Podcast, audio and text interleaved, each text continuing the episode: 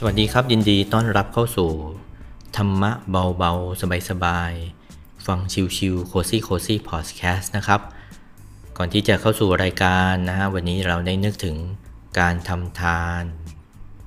เราได้รักษาศีล เราได้นั่งสมาธิกันหรือยังนะฮะโดยเฉพาะการนั่งสมาธินี่ ถ้าเรายังไม่ได้ทำเราก็หลับตานะครับ วางใจของเรานิ่งๆนะแล้วก็ฟังรายการนี้ไปด้วยกันเลยนะฮะ วันนี้เรื่องที่นำมาเล่าสู่กันฟังนะครับ เป็นธรรมะจากหลวงพ่อทัตตะชีโวนะฮะเรื่องว่าด้วยวิธีใช้เงิน หลวงพ่อครับ มีคนรู้จักบางคนที่มีเงินเดือนมาก แต่ว่าพอใกล้สิ้นเดือนทีไรมักจะบอกว่าเงินเดือนไม่ค่อยพอใช้ ลูกอยากจะกราบขอความเมตตาหลวงพ่อ แนะนำวิธีการใช้เงินให้กับเขาด้วยนะครับ บอกก่อนนะก็คือผมเอาจากหลวงพ่อท่านมาอ่านนะ เห็นเรียกว่าลูกเห็นว่าเรียกอะไรอย่างนี้คำถามนี้นี่ พูดถึงคนอื่นหรือเปล่านะ หรือพูดถึงตัวเองก็ไม่ทราบนะฮะหลวงพ่อตาท่านก็ได้ให้คำตอบนะครับ ว่าปัญหาเรื่องเงินไม่พอใช้ เงินเดือนมากก็ยังไม่พอใช้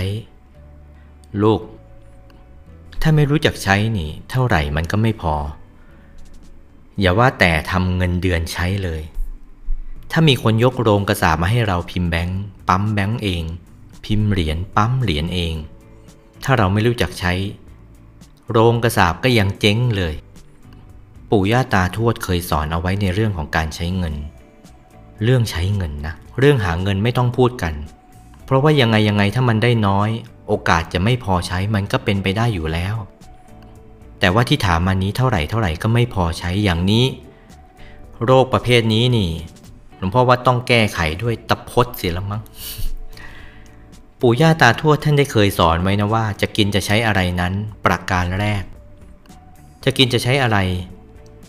ลูก กินอีตอนหิว อย่าไปกินอีตอนอยาก ฟังชัดๆนะ ถ้าจะไปกินตอนอยากแล้วก็มันก็อยากอยู่เรื่อยๆ ถ้าไปกินตอนหิว เออ มันจำเป็น มันต้องกิน พูดง่ายๆ หลักการตรงนี้ก็คือ แยกให้ออกนะ need กับ want ความอยากกับความจำเป็น แยกให้ออก ความอยากไม่ใช่ความจำเป็น ความจำเป็นก็ไม่ใช่ความอยาก แต่ว่าคนโดยมากพออยากได้อะไรขึ้นมา อยากกินอะไรขึ้นมา เกิดความรู้สึกว่าไอ้นี่แหละคือสิ่งที่จำเป็น ตรงนี้แหละที่มันทำให้ได้เท่าไหร่มันก็ไม่พอใช้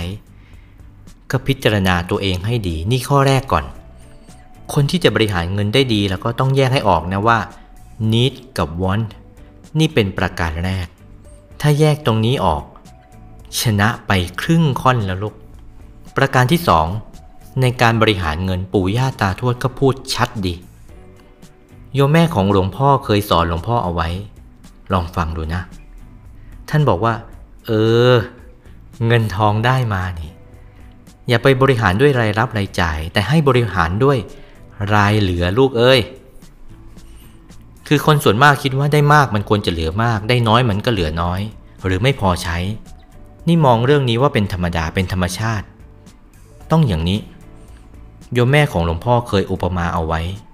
อุปมาเอาไว้อย่างนี้นะว่า เข่งใบใหญ่ๆฉลอมใบโตๆเวลาจ้วงตักน้ำลงไป เมื่อเข่งหรือฉลอมยังอยู่ในน้ำน้ำมันเต็มเข่งเต็มฉลอมนะลูก แต่พอยกขึ้นมาแล้วมันเหลือแต่เข่งมันเหลือแต่ฉลอม มันไม่ติดน้ำหรอก หรือติดมาก็แค่สองสาหยด แต่กะลาใบเล็กๆ ขันใบเล็กๆ จ้วงลงไปมันก็ไม่เท่าไหร่หรอก แต่ว่ายกมามันก็ยังเต็มขันเต็มกะลา เพราะฉะนั้นเวลาจะบริหารเงินจะใช้เงินโยมแม่ก็เลยบอกหลวงพ่อว่าลูก ได้เท่าไหร่ไม่สำคัญ สำคัญว่าเหลือเท่าไหร่ เพราะฉะนั้นก่อนจะใช้เงินรีบถามตัวเองว่าเดือนนี้อยากจะให้มันเหลือเท่าไหร่ ก็ตัดเอาไอ้ตัวนั้นออกมาเสียเลย เก็บมันเสีย จะเก็บไว้ที่ธนาคารจะเก็บไว้ในรูปไหนก็ตามทีเก็บมันไว้ เหลือนอกนั้นอาจจะไปใช้อะไรก็ไม่ว่า อย่างนี้คือบริหารด้วยรายเหลือ ถ้าลูกมองออกนะว่านิดกับวอนมันต่างกันตรงไหน แล้วใช้เฉพาะนิด ใช้เพราะว่ามันจำเป็นไม่ใช่ว่าใช้เพราะว่าอยากใช้ ไม่ใช่จ่ายเพราะอยากจ่ายไม่ใช่อันนี้เสริม ไม่ใช่ของมันต้องมี ไม่ใช่อันนี้ ลูกเอ้ยบริหารด้วยรายเหลือ ไม่ใช่บริหารด้วยรายรับรายจ่าย เราต้องรู้ประมาณว่าควรจะให้มันมีเหลือเอาไว้เผื่อเจ็บเผื่อป่วยเผื่อไข้ บริหารให้ลงตัวตรงนี้แล้วก็ไม่ตามใจตามปากตามท้องจนเกินไป เดี๋ยวเราก็บริหารได้ลงตัวเอง แต่ที่แน่ ๆ ก็จำไว้ก็แล้วกัน การเก็บหรือการเหลือเอาไว้มันมีอยู่สองอย่างนะ เก็บส่วนหยาบกับเก็บส่วนละเอียด เก็บส่วนหยาบก็อย่างที่ว่ามาเมื่อกี้นี้ คือเอาส่วนเหลือไปฝากไว้ในธนาคาร มันก็ดี คราวป่วยคราวไข้ก็จะได้มีใช้ แต่เก็บอีกอย่างนะ เก็บละเอียดนะลูก ปลี่ยนทรัพย์นั้นให้เป็นบุญ รู้จักฝากธนาคารบุญทำอย่างไร ไปทำบุญทำทานกับวัดวาอาราม สาธารณสุข การกุศลต่างๆ เปลี่ยนทรัพย์หยาบให้เป็นละเอียด ทรัพย์ละเอียดนี้จะติดตัวเราไปข้ามภพข้ามชาติ โจรก็ปล้นไม่ได้ ใครก็โกงไม่ได้ ไฟก็ไม่ไหม้น้ำก็ไม่ท่วม ดูวิธีเก็บทรัพย์ตรงนี้นะ ส่วนเก็บไว้ในธนาคารหรือเอาไปเล่นหุ้นเอาไปเล่นแชร์ก็ระวังด้วยก็แล้วกัน เพราะว่า IMF มันก็เคยอารวาสให้ดูเป็นตัวอย่างแล้ว บริหารทรัพย์ด้วยรายเหลือ เก็บทรัพย์ทั้งหยาบทั้งละเอียดเอาไว้จากรายเหลือนั้น แล้วก็พิจารณาว่ามันนิดหรือมันวอนแล้วค่อยใช้เงินทำอย่างนี้ลูกเอ้ยยังไงก็รวย เป็นโอวาจากหลวงพ่อตตาชีโวนะครับ วันที่กับที่มา